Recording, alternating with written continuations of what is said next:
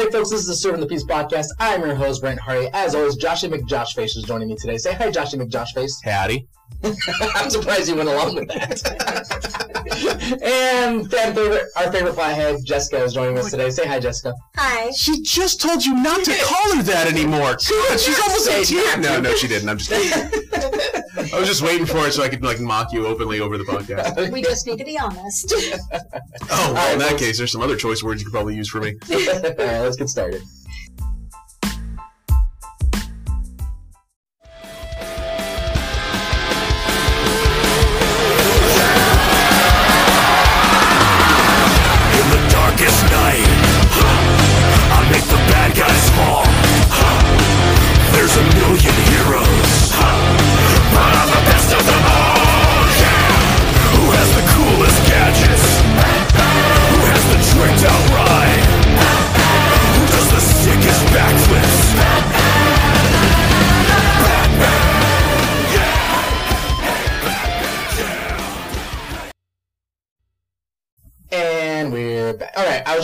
With another story, but Josh brought something up, and I have to go with that for a second. Go ahead, Josh. I did. So I'm, I'm always fascinated about, uh, you know, uh, medical technology and technology to make people who have some kind of, and I'm sorry if you're offended by the word, disability, make their lives easier. I know. People get weird about that word. But anyway, so I came across this article. It says blind engineer builds a smart cane that has Google Maps, Bluetooth, and a sensory device. And I think that's really cool. You know, I've seen a lot of different things for uh, different disabilities that, you know, just, just make their lives easier. I, I saw a one that was, How did she do it? what do you mean, how did she do it? How did she build it? She's blind. Oh my god, it's called Braille, you freak!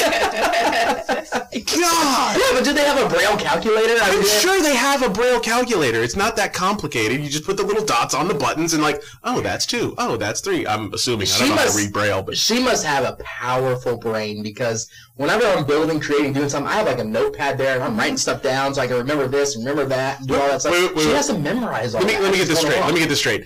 You're you're assuming that the person who developed a smart cane must have a powerful brain. No shit.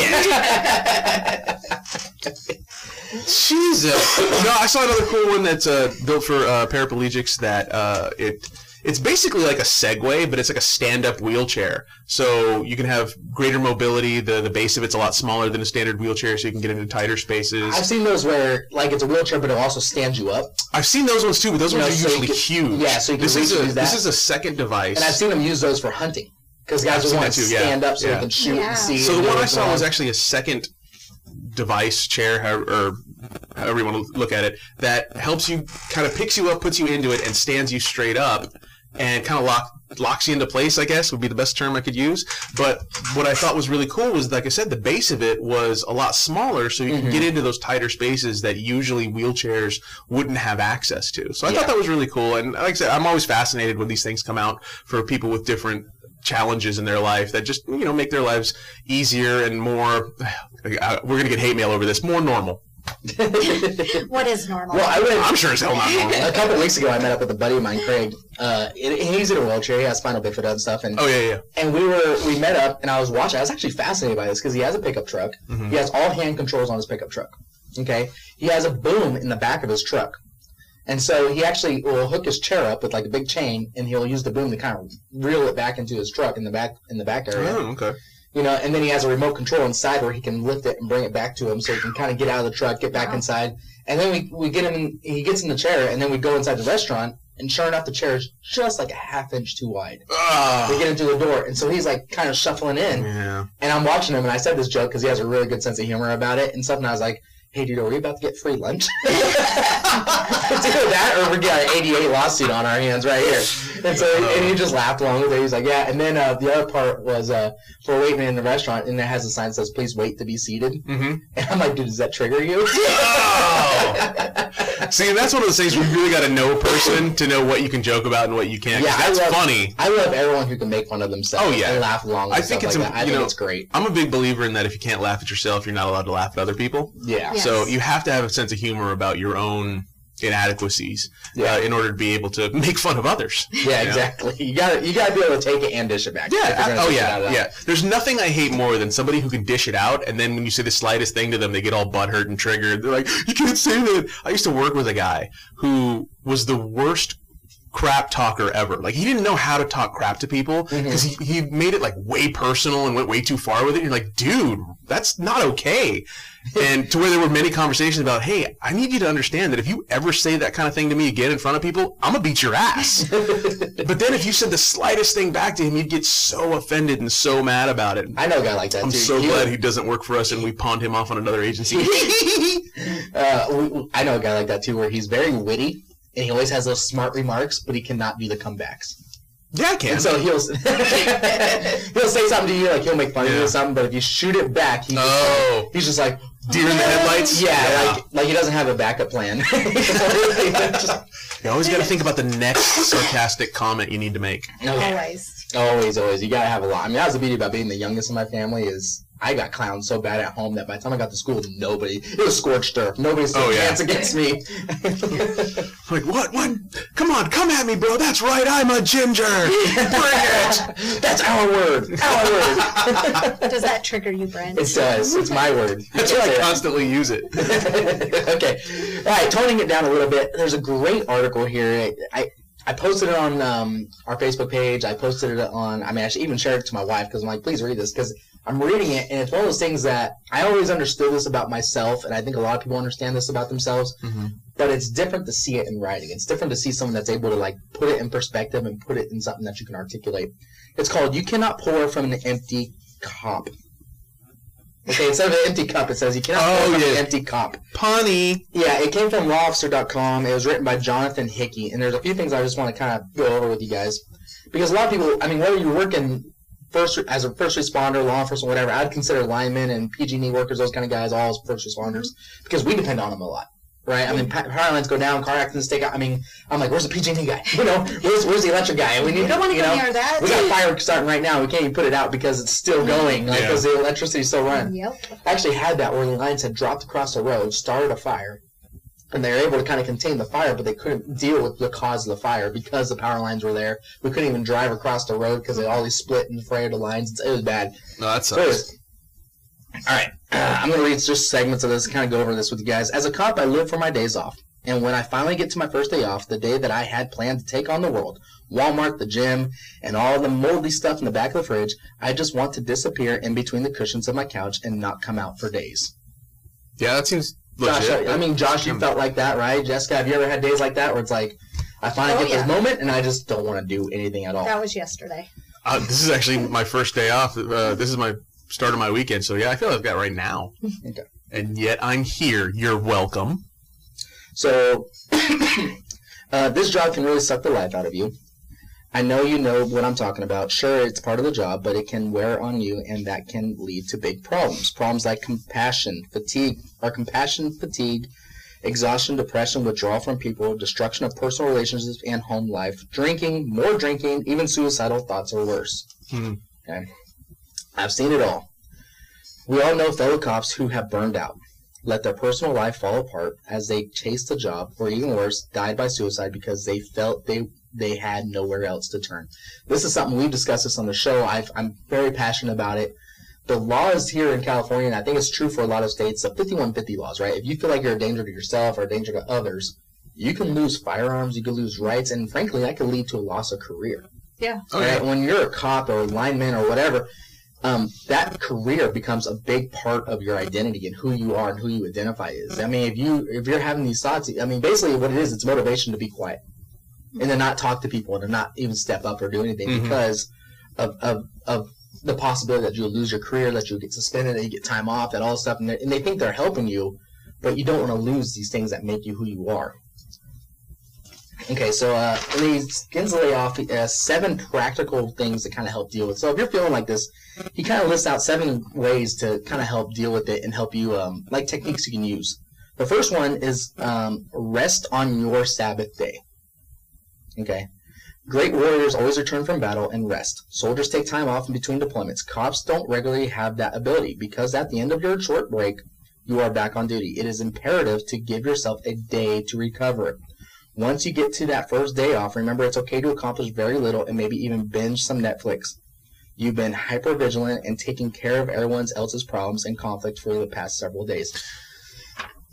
This is why I like where I live now Mhm. because it takes me about an hour to get home from work. But during that hour, I can listen to podcasts. I can listen to our show. I, can, I mean, yes, it sounds a little it sounds a little weird that I listen to my own show, but I have to critique it, right? so Um, so it is super weird that you listen to your, our own show. I mean, I do it too, but it is still super. Everybody tells me it's really weird. But you decompress. Yes, right? No, sometimes that's absolutely I, true. Sometimes I just listen to music. I get that. You know what I'm saying? And, and, and you decompress. But I like how it says rest on your Saturday. So it Mm-hmm. doesn't matter what day of the week that is. Just take that day and say, I am resting this day. I am spending time with my children. I'm Yeah, that's reconnecting with really this. hard to do. That, that's, it's hard to do depending on your schedule too. Yeah, if you're running a if you're running a household and you got kids, I mean, there's some things that you're just never going to be able to stop from. Sure. Well, you know, and, but what I mean is, is you know, it depends on the on, on your schedule. So many moons ago, uh, you know, we were on we worked five eights, which in law enforcement is ridiculous. Nobody does five eights because it's stupid and it doesn't really work very well. And it didn't work very well. And what you actually ended up doing was working five twelves or five sixteens. Um, so you get home, you crash out, you get up, you go back to work, and then you get two days. You had two days off, and you didn't have time to rest or recover. You had shit to accomplish during those two days. You had to go run errands. You had to go do this. You had to go to that kid's soccer game uh, or you know football game or whatever it is, and you had so much to do. So by the time you had to go back to work, you never had a chance to rest. So now we finally uh, kind of smartened up, and now we're on twelve-hour shifts. So now you have three or four days which is a lot better. So you can, Yeah, it's a lot easier to take that day, at least one day, and just be like, you know what? I'm not doing a damn thing. I'm gonna sit on the couch and not do crap. I'm gonna, you know, I, I just started binge watching Justified again because it's a great show. Um, Justified, you owe me five hundred dollars for the plug. yeah, the show's over. They're not actually gonna pay you. So. The studio's still there. um, so it, it's you know you, you find that something to just kind of relax and turn off your brain and just chill. Yep. Okay, just just do nothing. I think it's very important. I, I don't. I think people don't realize the importance of doing nothing every now and then. All right, step two: diversify your friends. I'm sorry, except politicians. They definitely get the whole doing nothing. All right, di- diversify your friends. After raising my right hand and swearing to the oath, I quickly became began to live and breathe everything law enforcement. Okay. All my non-cop friends didn't really seem to get it. Not to mention the same questions that they ha- always have have ready to ask. So, what's the craziest call you've ever been on? Or have you ever been shot? Or have you shot anybody? Right? I, I get those a lot. Right? You you Mhm. eye roll Sure. like yeah whatever. Have you ever pointed your gun at people? Yeah, a lot. like, have you ever shot anybody? No, not yet. You know, but the day's still young. Right? Just, you know, You should start answering with it only once, and it was the guy who just asked me if I'd ever shot someone. But as a result, what happens is you start drawing towards other cop friends. Sure. Because get you're that. like, these guys get it. These Mhm. guys understand. Don't do that, right? Diversify your friends. Answer the dumb questions because they're all going to come up. Oh yeah. But hopefully your friends will only ask them once. They'll get your answer and then they'll stop bugging you about that kind of stuff, right? But open it up, right? I mean, Jessica came in, she sat down, we started talking about her dog. hmm You know, she did ask me a cop question, but it was a very basic one. I honestly don't mind like the law questions. I don't, you know, I love Sure. answering those questions for people. Well, I had to know. Well, yeah, that was, that was actually important. Yeah. That, that made sense. So, but I mean, a- and that's cool. I love it. I love hearing about her and her family Mm-hmm. and what they're doing at home and stuff. Just anything that's just outside of work. Right? And just eh, you know, just other topics and stuff. Because if I don't, I just get sucked into the same crap all the time. Yeah, no, I disagree. I totally uh, disagree with you. I think that you should only hang out with the same people that do everything that you do and uh, live, make your your job your entire world. I think that's much healthier. Yeah, I've already lost. Oh, sarcasm isn't coming through. I apologize. My sarcasm is not coming through. I apologize. I was gonna say I've already lost a lot, enough hair in the last year or two. Yeah, I was gonna say. I have to say though, like because we are linemen and we Mhm. travel, and so we do hang out with a lot of fellow linemen because they're the only ones that understand living in a fifth wheel and. Yeah, yeah. You know, yes, I'm high class line trash, That's how I dress. I love that. Right? but but nobody else understands that. Yeah. Like, I mean, Joe Blow off the street. Where do you live? In a fifth wheel. Well, why? Mhm. Because it's a choice. Yeah. And so we do hang out with a lot of fellow Hey, linemen. maybe maybe that should be our new nickname for her. Jessica our favorite trailer park trash. line trash. No, line no. trash. High class. High class line trash. Line Jessica. Yes. Hey, I've driven class through that trailer park, and there are some like hundred and fifty thousand dollar RVs and stuff, and like some beautiful Yeah. trucks and everything. Oh, like, oh, heck yeah. there's some- Linemen make really good money. Right? Oh, they do. Beach Um, shoes. I gotta be honest, that sounds like a Jessica. T-shirt. High class line trash. It is a t-shirt. It is a T-shirt? It is That's a awesome. t-shirt. Yeah, well, there went that idea. Although it sounds like a really niche market for that one. Yep, lots of bumper stickers Lots too. of bumper- that's awesome. High class. Yeah, it's- I like it. yeah. No, but you know, and, but you're right. You know, the, the people that do what you do and live in that life, yeah, they get it, and you do get tired of answering the same kind of dumb questions over and over again. But you're right. You, you're right in the aspect that you do want to have that diversity of the people that you're that you're around, so you're not having the same conversations over again, and you're not really at work all the time. Because when you're hanging out with work friends, let's face it, inevitably. Work comes up. Work stuff Yeah. comes up in the conversation. That's gonna happen. Well, you- Hey, man, do you remember that call we were at the other night? Holy crap! That's that's that stuff's gonna happen, and you don't really, you shouldn't be doing that constantly. not constantly, and there's a there's there's a balance here. I'm going to get out that. Step three: find your therapy. Okay. Running. Guns. yeah. Remember remember all those cool things you used to do before you were a cop. Remember the long weekend rides through the countryside on your Harley. Remember when you used to bring the home trout for, by the bucketful? Okay, find your therapy. I would also add to this: find find your vent partner. Not somebody that talks bad about you. Not somebody that's going to share your stuff. Hmm. But like Josh walked in today, he had that. He took a deep breath. He sighed and he kind of vented at me about stuff that's happening at work. I won't repeat it. You know what I'm saying? Like, and nobody at work's going to know what he told me. You know what I'm saying? I'm not gonna repeat it because he wasn't really listening You know, anyway. and I'm not directly involved with what he's doing, so I'm mm-hmm. not close enough to be a part of what's going on. Like his, his Yeah. stress does not share to me, and that's the other thing. When if you're going to vent to somebody, don't offload your stress and put it on somebody else's shoulders. Sure. Right. But that's hard to do, and that's where I think spouses go wrong with this. Because when a spouse is complaining about something that's happening at home or with the kids or whatever, else, you're taking your stress and you're offloading it from you, and mm-hmm. you're putting it on your spouse's shoulders, who might be at work, who might be at shopping, who might be taking care of something else. Be careful using your spouse as a vent partner. Oh, Sometimes you need that third party, someone that you can just unload to, mm-hmm. and they just shrug and they give Yeah. you practical advice and they help you feel better about it, and you move on. Yeah, it's also very important that if, if somebody's venting to you, remember that they don't necessarily they're not talking to you because they want you to fix their problem. They just need someone to listen to them and just and just tell them like, dude, that sucks. You know what? That that probably was really hard. Man, that sucks that you're going through that. They're not looking for a fix. They're not be like, well, have you thought about this? Have you thought about walking in and telling them this? Don't do that. Don't do that all the time. Okay. Sometimes legitimately they want your advice, but sometimes people just want to vent. So that's important to remember that as well. As far as sorry, I'm not done. God, you're always, We are up against the clock, mister. It is time for a break. I was going to fine. okay, let's take a break. All right, all right, all right, all right. All I really wasn't done. right. Apparently, Josh wasn't done No, with his well, excellent no. point. So go ahead, Josh. I was going to piggyback on something that you just said about having the, those therapies. Um, so something we, we talk about in the whole peer support world is taking these I used to's and turning them into I do again. So we all, a lot of us have these things that we used to love to do. And I mm. bet everyone out there, if you think about it, you can think of something, man, I used to love to do this. Well, why is it a used to? Why did you stop doing that?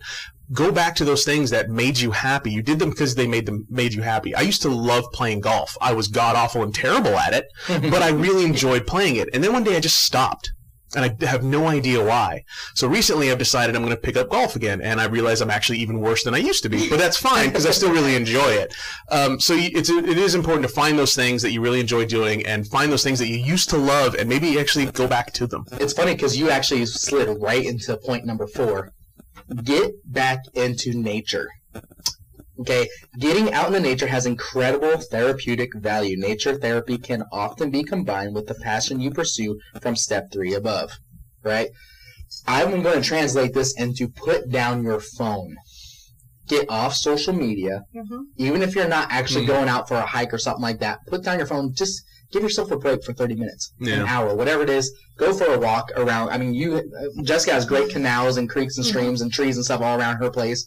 I know you like to go running and stuff and I take do. your dogs I out. run my dog, Yeah. but my dog needs three walks a day. So Damn! right in the middle of the day when I'm like, oh, everything is so wrong, Mhm. I get up and go walk the dog. Yeah.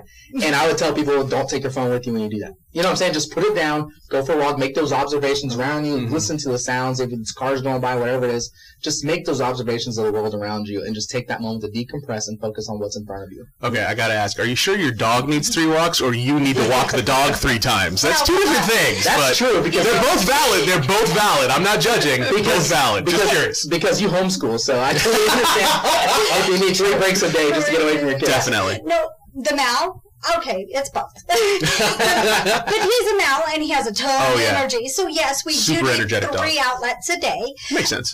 But uh, I'm pretty sure when I walk him on the canal road and I'm talking to him the whole time, the cars driving by think I'm nuts. Well, there is You know that. What? I'm bet Just just put a fake Bluetooth in your ear. and That's maybe- true. Yeah, they And think you're on your phone. Keep talking. No, uh, you know what? I talk to the dog. What's funny is, is I bet there's two pe- kinds of people that pass by you and see you. There's one that are like, "That lady's crazy," and the others are going by, going like, "Yeah, I get it. it's the I dog. guarantee it. It's like it's the dog." He understands. Yeah, the dogs. Dogs always understand. He Cats judge you. Dogs Oh. understand. I can't tell you how Cats are super judgy. how many times somebody has posted an article about a mom who did something crazy, Mhm. and the t- caption will always be from another mom saying, "I'm not saying this is right, but I get it." Yeah, Well, when you're stuck at home all day, and I love my kids dearly. However, there are moments when I'm like, why can't you understand how to do this? Or I've taught you this 10 times. Mhm. And then, of course, I have a job too, and so I'm trying to do that. Do you- like, oh, Do you ever threaten them with public school? Um, like, if you don't knock That's it off. I'm going to That's send you to public school. yeah. You know what happens in public school? Bullying. you know, I have before years ago. Uh-huh. I, not anymore, though. They're really good now. Mhm. but there's still moments. I mean, well, yesterday we get in the car and I swear I repeat myself to my 12 year old 20 times a day. Well, she's they're 12. I'm sure you repeat yourself. Yep, I do So- the same thing. I tell him, I'm tomorrow I'm going on the podcast. Okay, what are you talking about? Lane, I'm going on the podcast tomorrow. You're going to hear it. All right, what are you talking about? I'm like, Lane, I've already told you three times what I'm doing tomorrow. He's like, Mom, I'm asking, what are you talking about tomorrow on the podcast? Like, Sorry, bud. You're sorry, I need to go off the dog. Hmm. I need to go I gotta go walk the dog. Yep. We well, we're walking ten miles a day now with that ding dog. Dang. Yeah, they are high energy dogs. They and super high We've discussed this on the show before too. Like if you're ever looking into getting a Belgian Malinois, keep in mind they're high energy, Mm-hmm. uh, big space, if not lots of walks, you know, like stuff like that. Because Yeah. they will run around. They will try. I mean, the police officers that use them that I know. I mean, I'll walk by this car and I can hear the dog scratching. Oh, yeah, as if he's trying to dig underneath the door to come eat Yeah. me. They You know, are. like- They are. No, you know, I think a lot of people don't think about that when they get when they decide what kind of dog to get. It's like you got to pay attention to their temperament because if you get a high energy dog and you're not a high energy person, that's a bad fit, and that's not that's going to go badly. That dog's going to end up tearing up your house Mhm. because they're going to go nuts because they're stir crazy.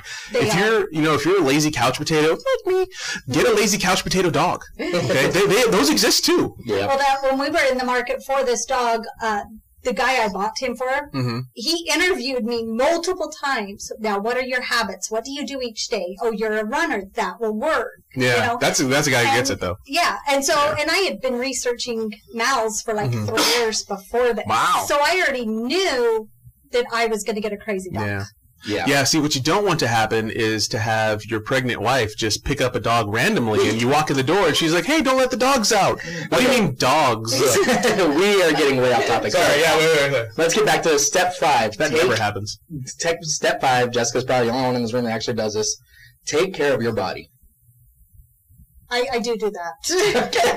so, Hey, in that new program we're using, can you just add cricket noises? after- so uh, let me just read this really quick. I'm not going to preach about diet. I eat too many donuts as it is. As I drink my 20 Yeah. ounce Red Bull. Wait, is that a cock thing? The Yes. donuts? Law enforcement energy rings. Uh, but realize, donuts.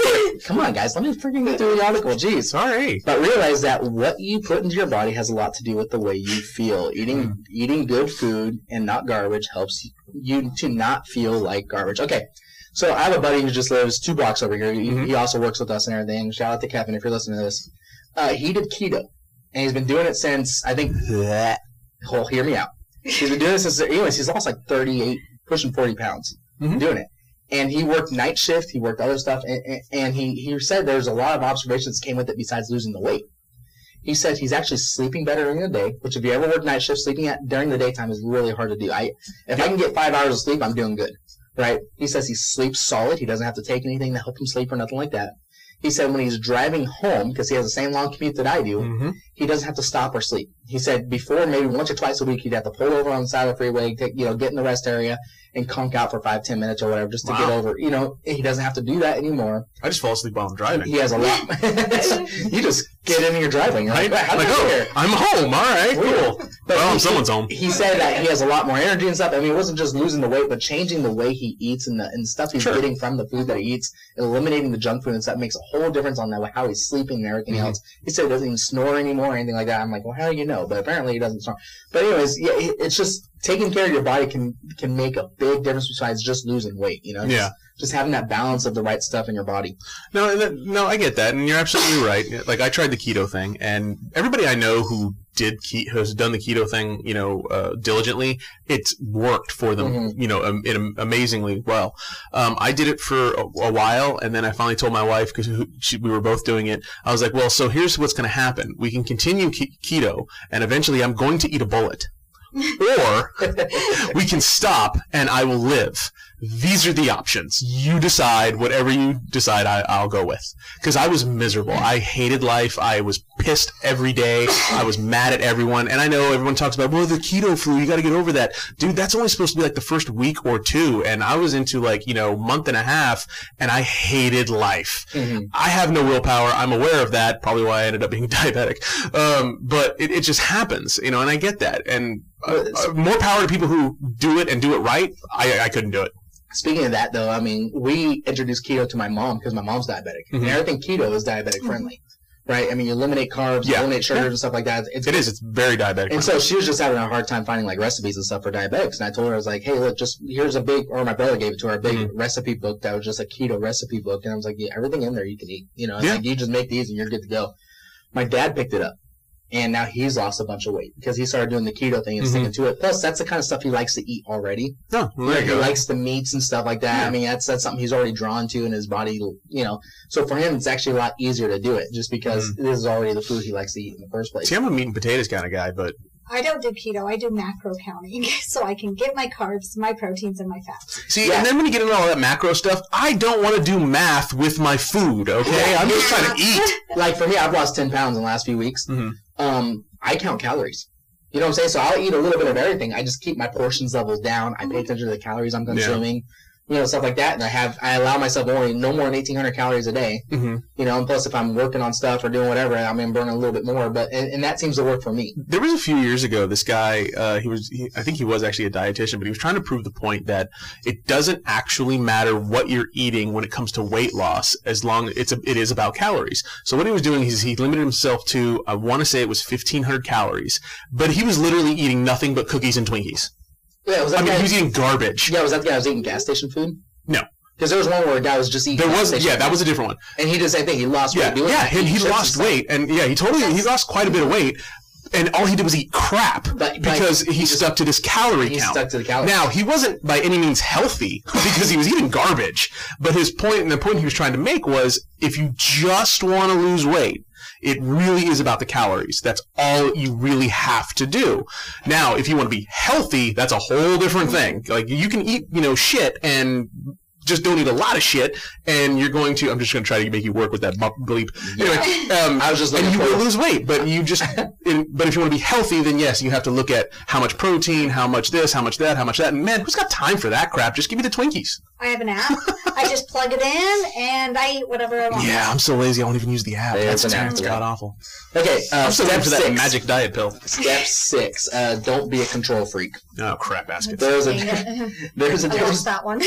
There's a difference between being prepared and being in control. One of the most mind freeing things for me has been to realize that I have only so much control over the world around me. Sure. So I've had this conversation with my wife where I've come home sometimes before work and she just piles a bunch of stuff on me. There's a bunch of decisions she wants me to make, a bunch of Mhm. stuff she wants me to take care of.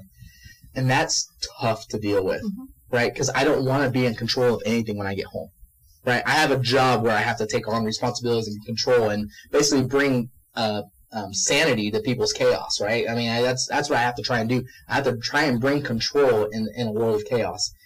And when I get home, I don't want to do that anymore. Right. Right. I want to decompress. You know, and that's that's how I interpret this. Don't be a control freak. You can't control everything around you. Yeah. Sometimes your kids, like my my 12 and 14 year olds. I mean, they, they get in the little shenanigans all the time.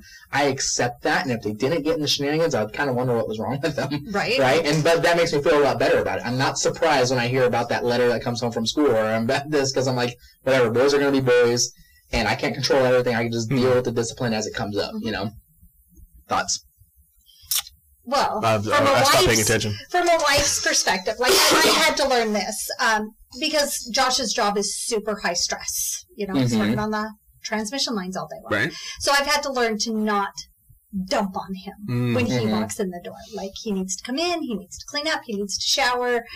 And and so the other day I was actually talking to him about this. I'm like, you know what? All I do all day long is make every decision for every single person in this household. Mm-hmm. I, I decide what's for dinner, what I'm teaching the kids, what work, all of these things. I said, and I make so many decisions a day that I'm overwhelmed by the time you get home. Mm-hmm. And and it was boiling down to the gym. I was getting to this point in a really roundabout way. I'm like, that's why I'm still going to pay for my personal trainer, is Mhm. because she tells me what to do. She tells me my workout. She tells Yeah. me what to eat because it's one thing I don't have to decide. So from a wife's perspective, sometimes it's good to have a best friend that you can just vent Mhm. to before you get home. Yeah. But sometimes it just ends up being your spouse. Yeah, and that's okay. Like I said, just be careful you're not, like I said earlier, just be careful you're not unloading your stress and putting it Mhm. on somebody else. You know what I'm saying? Like it's okay to unload your stress. Yeah. Just unload it and throw it out there. You know, like Yeah. throw it someplace else. Throw it in the trash can. Just be like, oh my gosh, let me tell you about my day. And sometimes that has to wait till you're both laying in bed together. Mhm. You know what I'm saying? Let him decompress. Let him take a shower. Let him eat dinner. Let him you know, watch TV with the kids and connect with them for a bit. You know, and then when it's 9:30 at night and you're both laying in bed, then be like, can I tell you about my day? you know, like, like I, I gotta tell you about this because it's been eating at me. You know. Well, and, and Josh will a lot of times call me on his way home and say, "Tell me about your day," because if he can talk about it while he's driving, then by the time he gets home, we're both over it. Mm. yeah, yeah, yeah. And and so he tells me about his day. I tell him about my day, and when he gets home, it's like, "Oh, I'm happy you're home now. I That's don't have all this stress anymore." Mm-hmm. Hmm. All right, step seven. You gotta have faith. I'm making eye contact with Josh. Yeah, I see that. Okay, there is. Uh, this is where it all comes down. It comes together for me. This is the author. Reconnecting with my faith and having a relationship with God has given me long-term resilience and new purpose in serving others. I have the support of my church family, and I have an outlook on life that helps me to have a compassion for others, which makes me a better cop. Okay, I've had this conversation when people talk about, and this is one of those things I always mention. Republicans or conservatives have a bad time with their message, right? Republicans will throw it out there and be like, "We need to bring God back in back in school," right? That sounds bad for for a group of people that already paint conservatives of as as uh, Christian wackos. hmm That's not the way to communicate that message. The message is we need to bring morality and principles and just Mhm. basic right and wrong back and say, look, it is wrong to steal and this is why. You know, it is wrong to do this and this Wait, is what? why. Oh my gosh, Josh. So- now he, he connects it with his church, and I'm a big supporter of that. I think um, if, if you do embrace any type of religion, some sort of Christian belief or, or Jewish or whatever you are, it does put life in perspective for you. Okay, it, it makes it so you understand, or at least you believe, that when those eyes close, they open up someplace else. Okay, and understanding that, and understanding uh, the, the way the whole world just kind of um, uh, Jessica, help me out here. like, like, like, how do you like the way you perceive life? You know what I'm saying? Like when bad things happen, a lot of people are like there can't be a God, there can't be this. And it's like no, that's part of God's plan. Yeah, Okay, it's, it's all part of the plan. Yeah, And it's all just- part of the plan because We I'm- just don't understand it down here. well, exactly. And so one day we'll see the full picture. And so understand. when it comes to like holding all those burdens and stuff, if you see, and again, I'm not pushing any specific type of religion, but if you're holding all those burdens and, and stuff, and you just see life differently, it unloads a lot because you're like, well, there must be a plan someplace. Whether it's karma, whether it's this, whether it's that, you know, and it just kind of helps you have a little more faith in humanity and help you have, um, I don't know, helps you feel more grounded and more anchored when you come home at the end of the day. Because there's so much bad in the world. Josh, you're so quiet, it's scaring me. I've never had this happen. um, so uh, much like probably some other some of the, a lot of the people who are listening, I'm going to go ahead and have a big group unrolling of our eyes. And uh, look, I'm I'm not a uh, I'm not a religious person by any means. Uh, I'm not an atheist. Uh, I have you know my own particular viewpoint on faith. Um, and I think it's great. People who do have faith, uh, you know, I, I think it's a great thing. It doesn't even matter what you believe in, as long as you believe in something. I think it's great, uh, whatever that is. Um, That's kind of where I was going to. As yeah, believe yeah. in something. As long yeah, as long as you believe in something, it gives you, you, that hope it- and that optimism in the world. Is is, is kind of where I'm. But I've had. I've had a lot of conversations with a lot of people that you know uh, about the whole faith thing and, and religion as a whole, and it can go both ways. Have faith in your beliefs. Be careful about having faith in a belief system, Yes, I wouldn't believe in a pastor. Just have a faith. right? Yeah, believe in your principles. and, and it, it actually it actually goes to um, politics as well because you have a lot of people who are like, oh well, I'm going to vote for this guy because he's a Republican. I'm going to vote for this guy because he's a Democrat, and that's ridiculous. Don't have faith in the belief system. Have faith in general, or believe in an idea, an ideology. That's kind of how I look at it. You know, judge. You know, not don't judge, but put your faith in people based on the person, not as what they say their ideology is. So it's it's a conversation I try not to get into too much, and I'm being very guarded about it right now, as you can probably tell, because I'm trying not to offend anyone. Uh, because, like I said, my own particular belief structure sometimes kind of uh, rubs people the wrong way. Um, but yeah, Nothing you do rubs me the wrong way, Josh.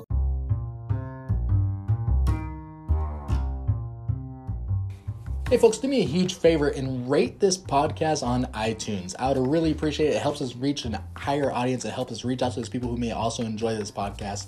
Also, like it, subscribe to it if you haven't subscribed yet, and be sure to share it with your friends and family. all right, let's talk about Wiener. Wow, that was a weird question. There's a segue for you. Yeah, was a perfect. Okay, so folks, if you're not a California listener, and we do have listeners from all over the world. Actually, I was looking down the analytics, and we have people from Norway listening, and Denmark, and Canada, and so I might throw a can- Canadian joke in there every once in a while. But anyways, uh, Malone, eh? state senator introduces plan for California to take over PG&E. PG&E is one of the biggest and probably main. Um, it stands for Pacific Gas and Electric. It's the electric company of California, uh, one of the main ones, right? There's a few others that, that are out there. Um, so, State Senator Scott Wiener will unveil legislation today to let the state of California seize control of the embattled utility PG&E.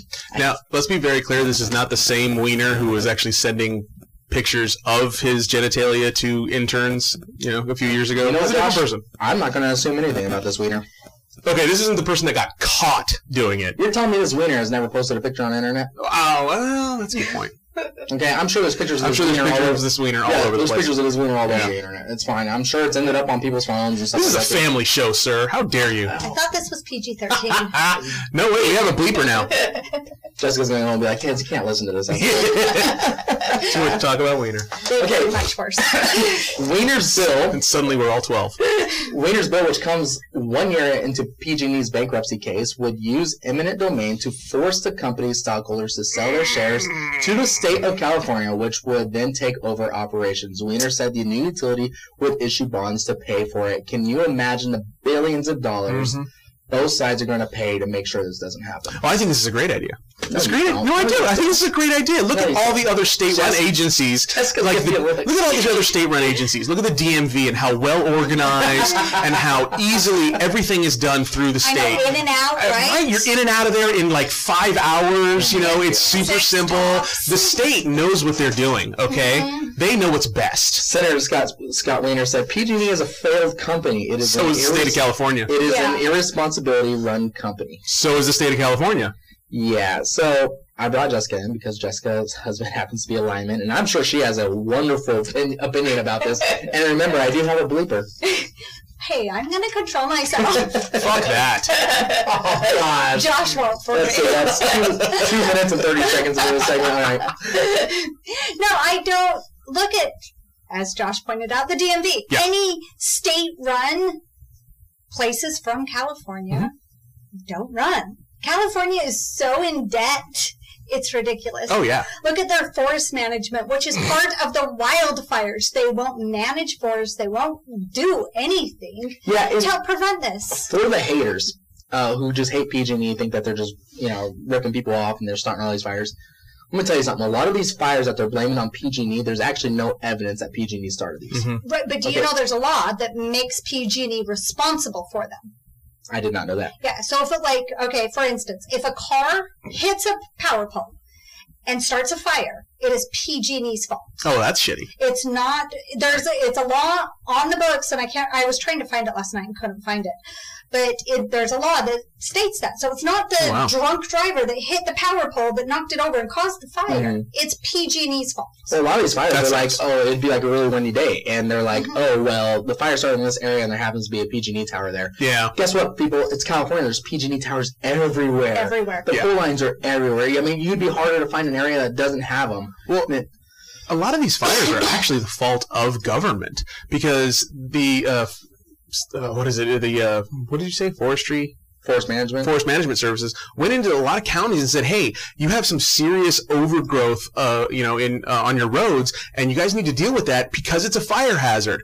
It's going to cost this much to deal with it. Oh, okay, well, we'll put it on the thing. Ooh, wait a minute. If we do that, then we can't give ourselves a raise next quarter. Well, that's getting pushed off, and that's what happened. The, the, the counties, the county governments, and the city governments didn't want to spend the money to clean up the br- the underbrush and these dry, dead, you know, uh, leaves and trees that ac- are the actual cause of the fire. So again, everything is the fault of the government. And Well, and, and part of the there's another issue with the customers of PG&E because they don't want their trees trimmed to give the power Yeah. lines clearance, and so then a tree blows over from your house and hits Mhm. the power lines, and now God, Brent, good PG&E's job.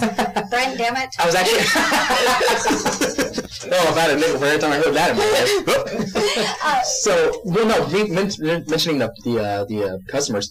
Uh, my dad lives out in the country. He has a 40 acre ranch and stuff. He was a firefighter. You go to his house today. He has a metal roof, Mhm. metal gutters stucco on the side. He has no grass around his house he's for smart. several feet. He has his big, just open dirt barriers around his house. And maybe his house doesn't look aesthetically the nicest, but it's safe, Mhm. right? The closest tree I want to say is probably 60 yards away. If Right. if that close. Yeah, so I mean, it's pretty far. And then he has like concrete in front of his house. He has barren dirt everywhere else around his house. He doesn't have trees or anything growing up. And then he has three buildings on his street from a shop and a barn. And he doesn't have anything growing up close to these things. And he put metal roofs on all of them, so Yeah. for sparks and stuff. So when they did have a fire go through, he had everything. His back pastures were all grazed down.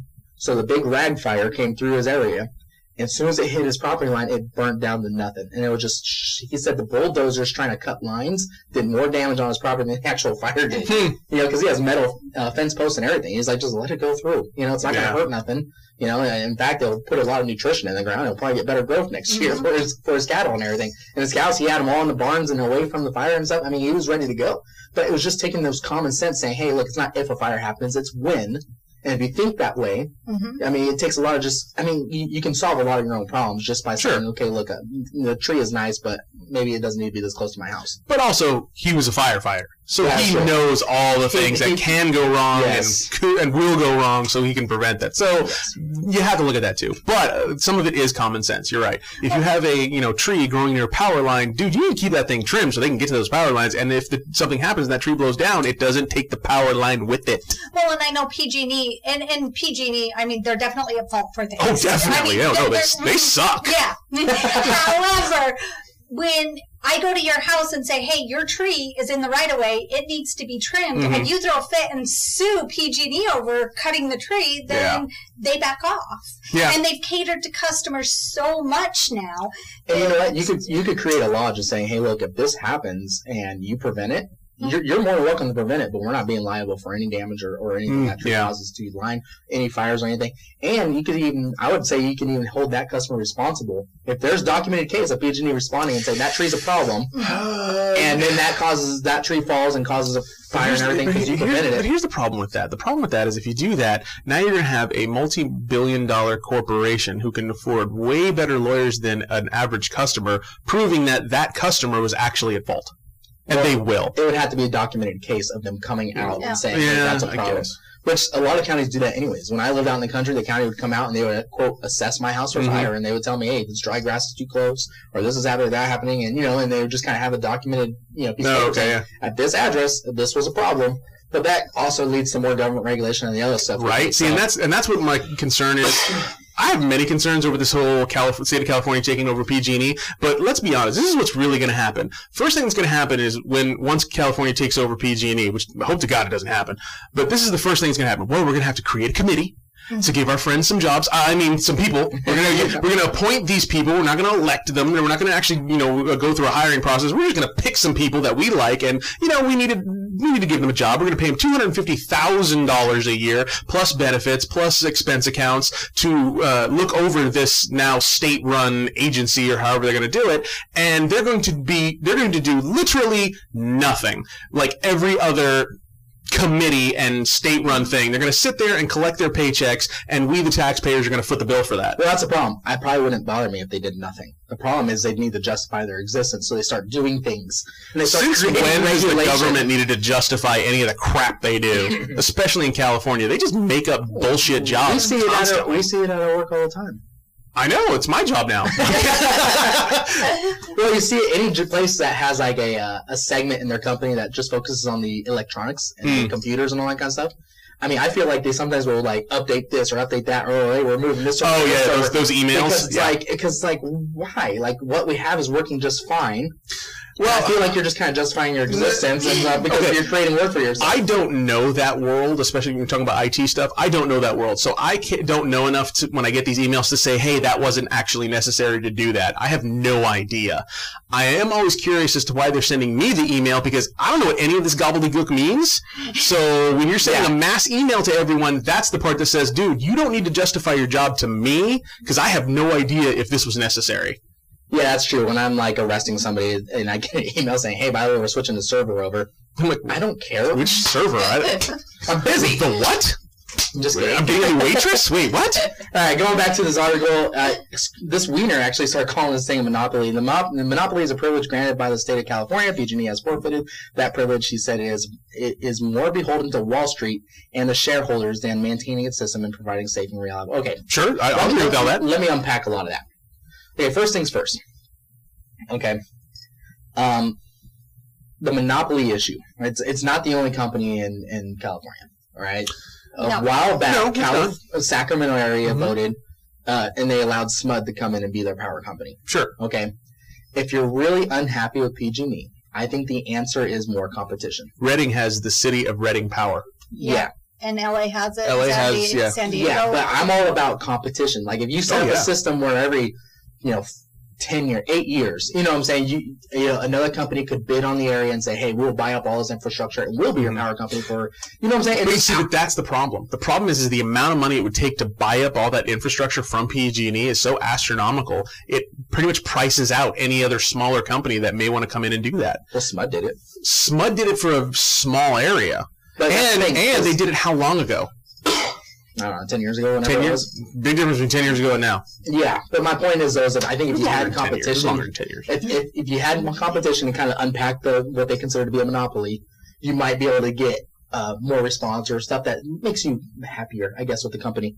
Um, uh, PG&E has not forfeited. Oh, the other thing I wanted to touch on was um, he calls the um, uh, what's called manufacturing case with oh eminent domain. Dude, Smud started was serving Sacramento since 1946. That's not true because they voted on it. Smud began serving Sacramento in 1946. I remember the commercials when I was a kid, I was not a kid in 1946.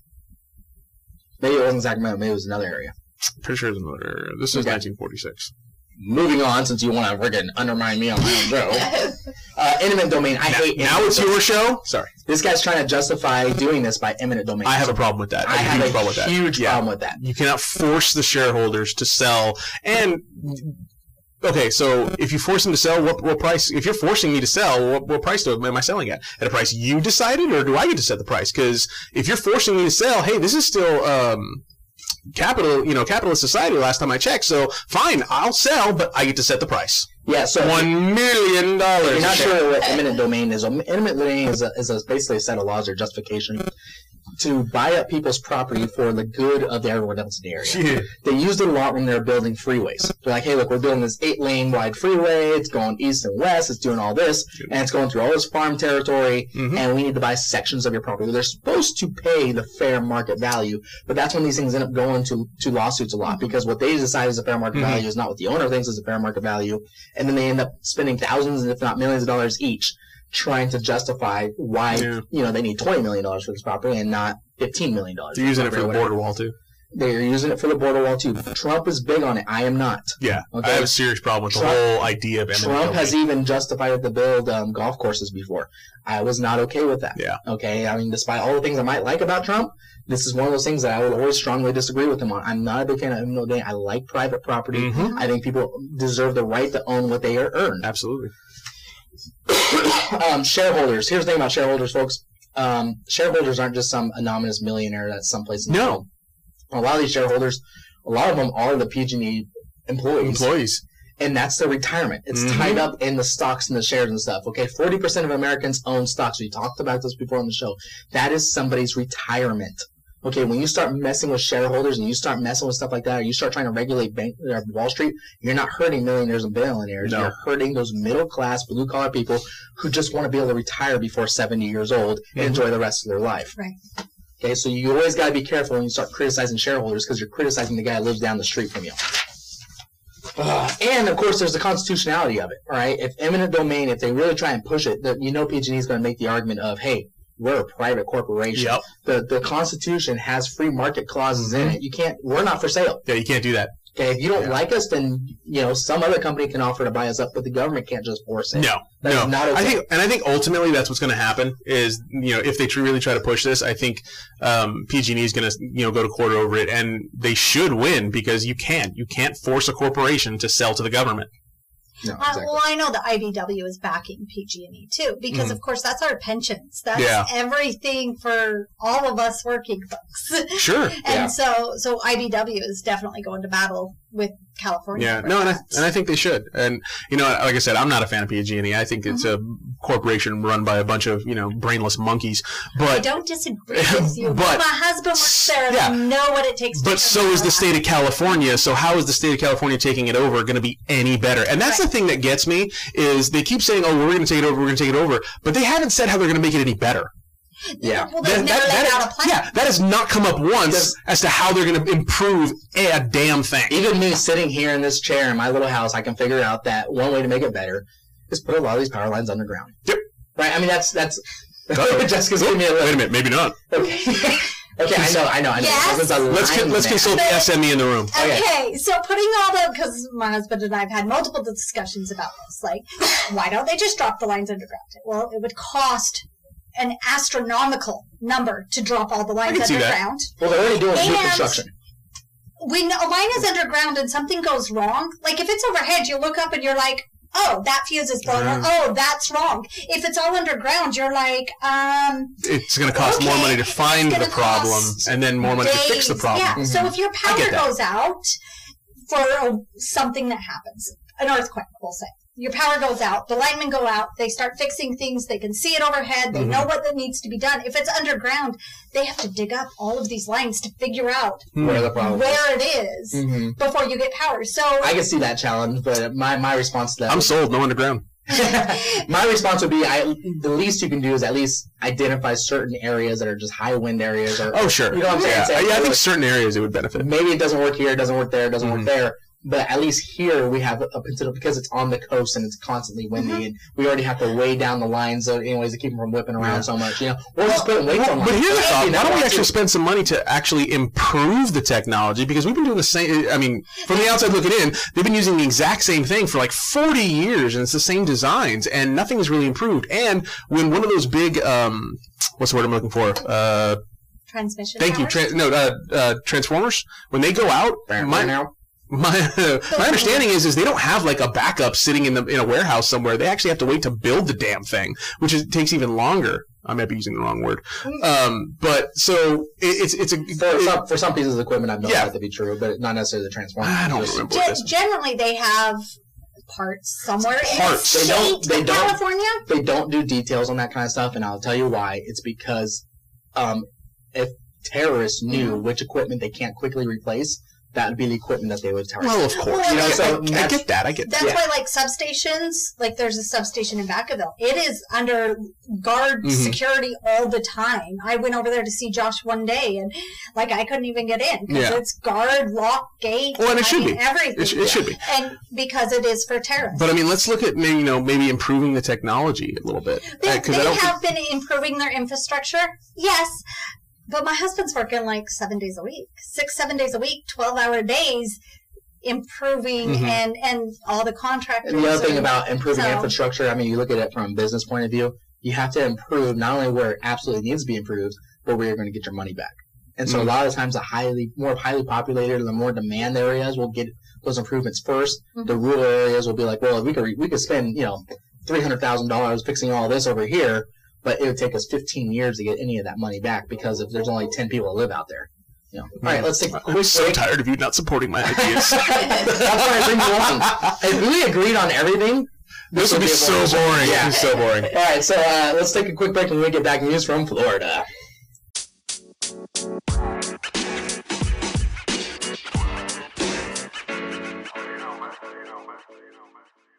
And we're back. Yikes! A man enters garage to come face to face with a seven foot long invader. A homeowner in Northport, Florida, found a seven foot long alligator. Oh my god, I'm so glad you said that was an alligator. I did not know where that story was going. And I was like, again, family show, sir. lounging in his garage next to the driver's side door. oh my gosh. So I got one too. So Florida man pulls over officer to ask for directions, gets arrested for DUI. So uh, this guy was he was uh, he flashed his high beams to an officer who then pulled over, thought he was in distress or whatever. Officer walks over to the car, immediately smells nothing but alcohol just you know pouring from this guy's every pore, and notices there's also a 15 year old passenger. Ooh. So he starts giving the breath the breathalyzer, and the guy's like, "Wait a minute, you didn't pull me over, I pulled you over." so he ends up finally uh, he fi- he finally takes the breathalyzer, fails miserably, well above the point point. This says 0.8, but I think it's 0.08 legal limit in Mhm. Florida, and uh, he gets arrested for the DUI. But I just love the idea of the cop going up to the window and, you know, sir, you know, I smell alcohol in your breath. I need to take this. He's like, whoa, whoa, whoa, wait a minute, buddy. I pulled you over. You didn't pull me over, so I'll ask the damn questions. you know, I just love that, that that image in my head. Makes me laugh. Next, a Florida first grade teacher tried to buy an eight ball of meth while at school. From a student? I mean, No, from an undercover cop. Which oh, okay, so that's even better. Who? Was Hey, it like Florida- the resource officer? a Florida teacher is facing felony drug charges after police say she tried to buy methamphetamine while teaching. Uh, Valerie P- Prince, a first grade teacher at Jacksonville Heights Elementary School in Jacksonville, was in contact with an undercover officer with the Clay County Sheriff's Office, according to the news release. An audio recording that the CCSO made and provided to the media revealed a woman talking to an officer about buying an $85 eight ball. Okay, first of all, never ever complain to me about teachers not making enough money. If you got money for eight balls, you're making enough money. Well, hold on. In fairness, you got people living in cardboard boxes that somehow find a way to support their thousand dollar a week drug habits. So Speaking come of on. that, I, I was messing with my son. I don't know what it was about my son yesterday, but I was picking on him like all day. Yeah, I guess I was just you know toughing him up for public school. but he he's like he's like, hey dad, what do you think my future house is gonna look like? I'm like, he's no, he's like, what color should my future house be? And I'm like, what color is a cardboard box? all right, uh, Orlando, Florida. A uh, a man filled his boat up with gasoline. Mistakenly inserting the, the fuel nozzle into a fishing pole slot and Oh, a man pumped sixty dollars worth of gasoline onto the deck of his boat and, and the ground at a gas station. Okay, talking about drunk drivers, I kind of wonder if he was drunk. That Yeah, never he'd be a comes up. Yeah, like How do you not notice? Right? you just I don't know how you Like even if you put it in for a second, you're like, oh crap! I mean, it wouldn't take you long to realize. Well, even then, if you have an outboard motor, that's not where your gas can is anyway. That's a very good point. Very good point. All Uh, hey, today's Valentine's Day. Oh my gosh, I'm not done yet. I got one more story. So do I. All right, fine. Today's Valentine's Day. And how do you show your love? Chocolates? Cards? Little gifts? No. What you do is you name a shark after your wife. That's what happened. In, that's what a man did in Florida. He named a great white shark after his wife to show his love. Now that, that's the kind of shit that, you know, really goes over That's one of those things. Like, well, is it romantic or not? No. Or just weird. It's like naming a star after her. You're like, well, are you saying I'm a you know giant ball of gas burning billions of miles. No, miles? I'm saying you're the light of my world. In in Colorado, they you'll were, last forever. at the zoo, they were letting you name rats Yes. after your exes to feed to the snakes. For Yes, I've seen that. They do that every year, and I think it's. good. Uh, I've seen one one zoo does rats, another one does like cockroaches, and they feed them to different things. And I think that's great. That's awesome. Uh, It's a little cathartic and kind of cool, a little weird, but I love it. All right, my favorite story ever. Um, last but not least, Uh, narcotics found in a package labeled bag full of drugs during a Oh my stop. god! Yeah, I saw this. I saw this. So funny. Two men charged with drug trafficking could have done a better job hiding their, their wares when using a package labeled bag full of drugs. Is this? Sorry, I'm laughing too hard. Ian Simmons and Joshua Reinhardt, both 34, were pulled over in Santa Rosa County on Saturday after a trooper checked them going 95 miles per hour on Interstate 10 on the state's panhandle. According to the Florida Highway Patrol, the trooper determined that Reinhardt was on was also a subject of an active felony warrant. Mm. Okay, look. I understand the basic principle of hiding out in the open, but they took it way too far. So I'm a person who always thinks to myself, like, would this be funny if somebody else was watching it?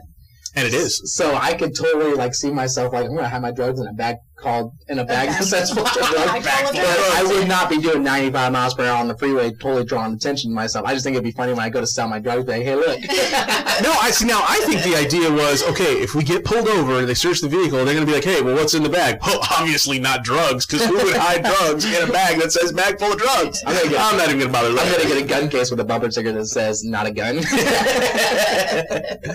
All right, folks. Uh, Josh, you have anything else to add? No.